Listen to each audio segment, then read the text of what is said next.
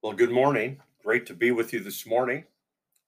If you brought your Bible, open yours with me to Revelation chapter 14, the 14th chapter in the book of the Revelation. And I would like to begin our time by reading verses 6 through 11. 6 through 11. John writes, And I saw another angel flying in mid heaven having an eternal gospel to preach to those who live on the earth, and to every nation and tribe and tongue and people. And he said with a loud voice, Fear God and give him glory, because the hour of his judgment has come. Worship him who made the heaven and the earth and sea and springs of waters. And another second one followed, saying, Fallen, fallen is Babylon the Great she who has made all the nations drink of the wine of the passion of her immorality. Then another angel, a third one, followed them, saying with a loud voice If anyone worships the beast in his image and receives a mark on his forehead or on his hand, he also will drink of the wine of the wrath of God, which is mixed in full strength in the cup of his anger, and he will be tormented with fire and brimstone in the presence of the holy angels and in the presence of the Lamb. And the smoke of their torment goes up forever and ever. They have no rest day and night, those who worship the beast and his image and whoever receives the mark of his name. This morning, three angels want to preach to us one gospel. Last week, our focus, you may recall, was primarily on verse 1, those words, the Lamb was standing on Mount Zion. And we now know three truths about those words. Number one, his standing on Mount Zion is a reference to his second coming. Number two, the word Zion is a euphemism for Israel and Jerusalem. And number three, when Jesus comes and stands on Mount Zion, he comes to save Israel. Paul writes, Romans 11 and 26, all Israel will be saved when the deliverer comes to Zion. Now, why did I take us back to last week's lesson? This week's lesson. What if I told you the second coming, verse 1, is inseparable from the gospel, verses 6 through 11. Let me give you a couple examples. 2 Peter 3 and 4, where is the promise of his coming? 2 Peter 3 and 9, the Lord is not slow about his promise, as some count slowness, but is patient toward you, not wishing for any to perish, but for all to come to repentance. Repentance is a critical part of the gospel. Mark 1 Jesus came into Galilee preaching the gospel of God, saying, Repent and believe in the gospel. Peter began, Where is the promise of his coming? He ended with repentance. We cannot separate the second coming of Jesus Christ from the gospel message. Revelation 1 5 through 6 To him who loves us and released us from our sins by his blood, and he has made us to be a kingdom, priests to his God and Father. That's the gospel. To him who loves us and released us from our sins by his blood. Now, we cannot talk about the gospel message without talking about the cross of Jesus Christ, where he died and shed his blood to provide atonement and forgiveness for our sins. But listen to the very next verse, verse 7. Behold, he is coming with the clouds, and every eye will see him. That's not the rapture, that's the second coming. Acts 3 and 19. Therefore, repent and return, so that your sins may be wiped away, in order that the times of refreshing may come from the presence of the Lord. Now, there's the gospel.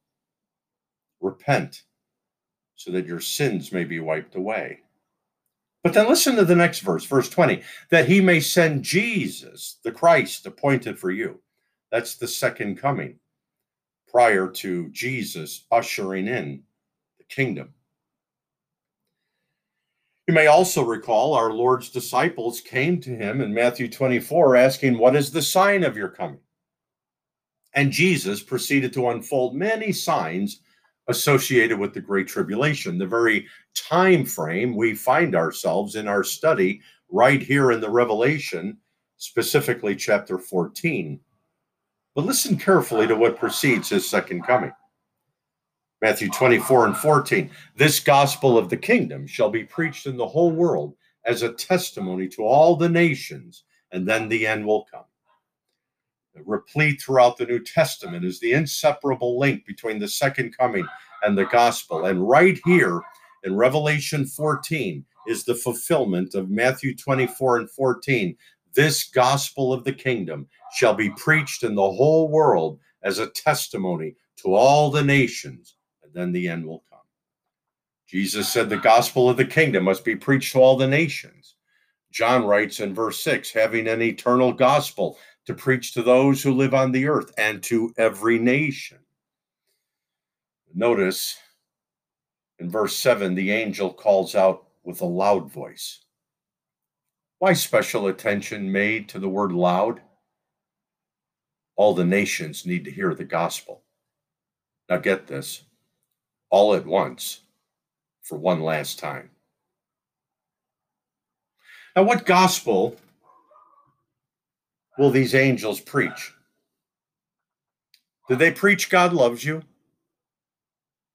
I know that's the popular gospel that is preached today. And look, it is true. God loves us. For God so loved the world that he gave his only begotten Son, that whosoever believeth in him shall not perish, but have everlasting life. I do not in any way deny that that is part of the gospel but that's not what that's not the one we hear not here verse 7 we need to hear fear god and give him glory we don't hear fear in the gospel a whole lot do we could it be because we don't hear much about the second coming either Acts 17, 30 and 31. Therefore, having overlooked the times of ignorance, God is now declaring to men that all people everywhere should repent, because he has fixed a day in which he will judge the world in righteousness through a man whom he has appointed, having furnished proof to all men by raising him from the dead. Another passage where the gospel and the second coming come together. Everyone should repent. That's the gospel. Jesus is coming where? He has fixed a day in which he will judge the world. And when Jesus returns to earth, he returns as judge. Matthew 25, 31 and 32. But when the Son of Man comes in his glory, all the nations will be gathered before him. That's the whole world at that time. Matthew 25 and 40, the king will answer and say to them, Truly I say to you, to the extent that you did it to one of these brothers of mine, persecuted Jewish believers, even the least of them, you did it to me. What you do to Israel, you do to God. Then he will also say to those on his left, Listen, depart from me, accursed ones, into the eternal fire which has been prepared for the devil and his angels. But when the Son of Man comes in his glory, all the nations will be gathered before him. And he will say to some, Depart from me, accursed ones, into the eternal fire which has been prepared for the devil and his angels. When Jesus returns to earth, he returns as judge. Fearing God is synonymous with believing in God. Exodus 14 and 31, when Israel saw the great power which the Lord had used against the Egyptians, the people feared the Lord and they believed in the Lord and in his servant Moses. If you've been with us through this entire book thus far, you would have to conclude the unbelieving world in Revelation 14 has seen enough of the great power of God to both fear and believe the gospel. The seal judgments, the trumpet judgments. Half the world has died. Devastation to water, food, land. The two witnesses raised from the dead. Plenty of reason to fear and believe. The Bible repeatedly calls people, excuse me, to fear God. In Psalm 111 and 10, the psalmist declared that the fear of the Lord is the beginning of wisdom. How do we know we have a wise fear? Well, let us develop that answer because the answer is the same for both believer and unbeliever alike. Proverbs 23 and 17 commands live in the fear of the Lord always, not sometimes, always. Uh, the eyes of the Lord are in every place, watching the evil and the good. We ought to live in that reality. Live. How we live determines if we have a wise fear. What do we mean by how we live? Well, Deuteronomy 10, 12, and 13. Now, Israel, what does the Lord your God require from you? But to fear the Lord your God to walk in all his ways and love him and to serve the Lord your God with all your heart and with all your soul and to keep the Lord's commandments and his statutes, which I am commanding you today for your good. A biblical view of fear affects how we walk. We walk in his ways. How we love. We love him with our all. How do we serve? We we serve God with our time, our money, our abilities, our spiritual gifts. We keep the commandments of God how we live determines if we have a wise fear. By the way, I wonder if you heard how Deuteronomy 10, 12, and 13 ended. Let me read it again quickly. Now, Israel, what does the Lord your God require from you? But to fear the Lord your God, to walk in all his ways, and to love him, and to serve the Lord your God with all your heart, and with all your soul, and to keep the Lord's commandments and his statutes, which I am commanding you today for your good. It is good to live with a wise fear. It's for our good. Fear is good when it is accompanied by a real repentance that really changes how we live, how we think, when our innermost affections find themselves loving God with our all. I remind you when Paul preached the gospel to Felix in the book of Acts, he preached righteousness. That's about how that's all about sin and how we live. And he preached about the judgment to come. That's the second coming. And the text says Felix became frightened. Frightened. What should we be frightened of? What should man be frightened of? Matthew 10 and 28, Jesus warned, Do not fear those who kill the body but are unable to kill the soul, but rather fear him who is able to destroy both body and soul in hell. The ultimate fear is hell. I wonder if you saw hell in the gospel. And I might add, we seldom hear much about hell in the gospel, but what about right here in chapter 14? Well, look at verses 9 and 11 again. Then another angel, a third one, followed him, saying, with a loud voice If anyone worships the beast and his image and receives a mark on his forehead or on his hand, he will also drink of the wine of the wrath of God, which is mixed in full strength in the cup of his anger, and he will be tormented with fire and brimstone in the presence of the holy angels and in the presence of the Lamb. And the smoke of their torment goes up forever and ever. Have no rest day and night. Those who worship the beast and his image and whoever receives the mark of his name. Three angels are preaching one gospel in chapter 14. The first angel in verse 7 added to fearing God, men are to give him glory. Do we hear this in our gospel these days? Fearing God, giving God glory, hell. Paul writes in the Roman epistle, For all have sinned and fallen short of the glory of God. Don't miss that. Miss what? Can't separate fear and glory from sin. Or to put it another way, can't separate fear and glory from how we live, how we walk, how we serve, how we love God. The first angel in verse 7 gives the world reason to worship God. Notice him who made the heaven and the earth and sea and springs of waters. I began to think how creation, how creation ought to result in worship. Creation ought to result in fear. Creation ought to result in living right, all to the glory of God. Into the gospel comes the second angel we, we need another angel to explain. The angel's stern warning is that the creator is the judge. Verse 8 And another angel, a second one, followed, saying, Fallen, fallen is Babylon the Great, she who has made all the nations drink of the wine of the passion of her immorality. Unlike the first angel, this angel adds to the good news of the gospel the bad news of judgment. If you pay careful attention to how the gospel is preached in the Bible, it is always a good news, bad news message.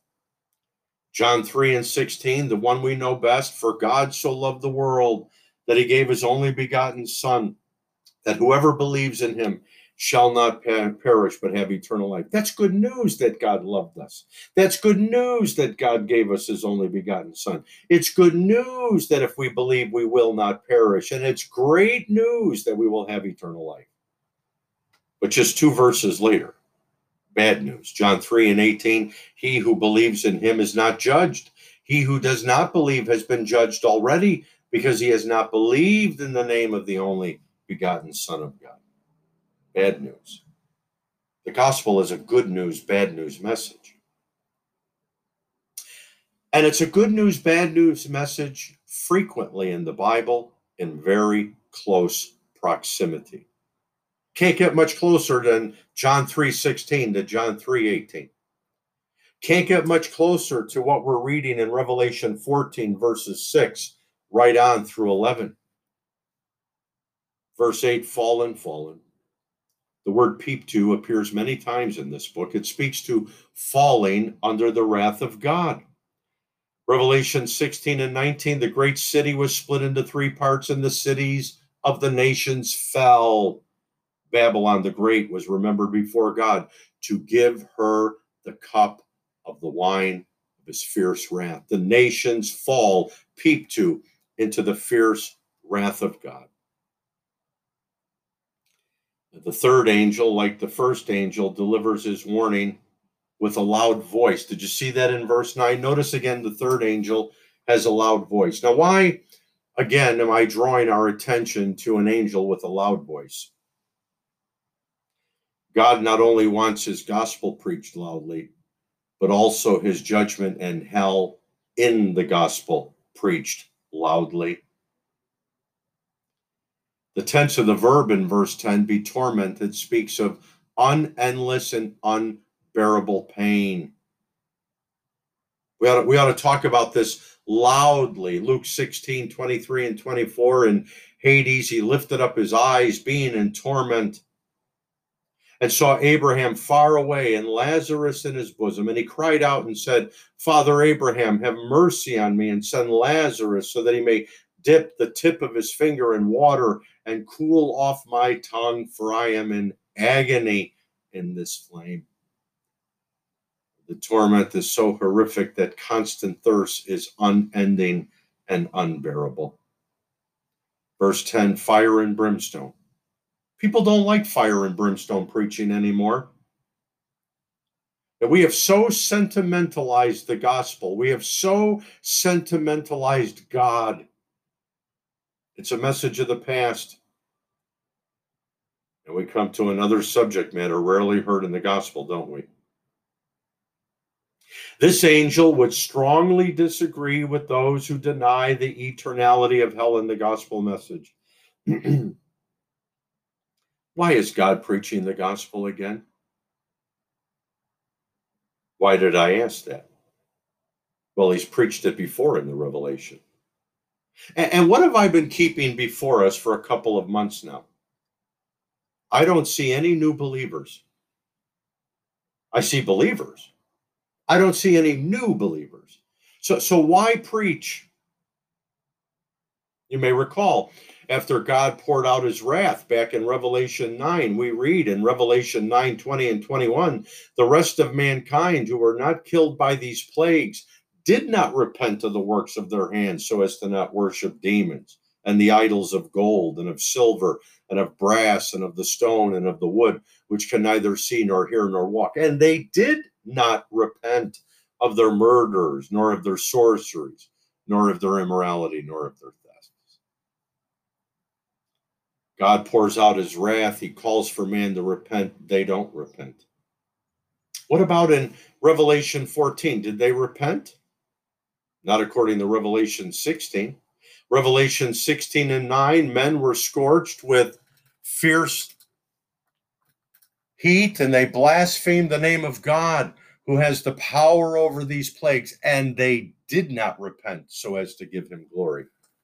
What did the first angel preach in the gospel? Fear God and give him glory. If you were scorched with fierce heat by God, pouring out his wrath, and he's giving you another chance to repent, would you repent? Would you fear God and repent? We like to think we would.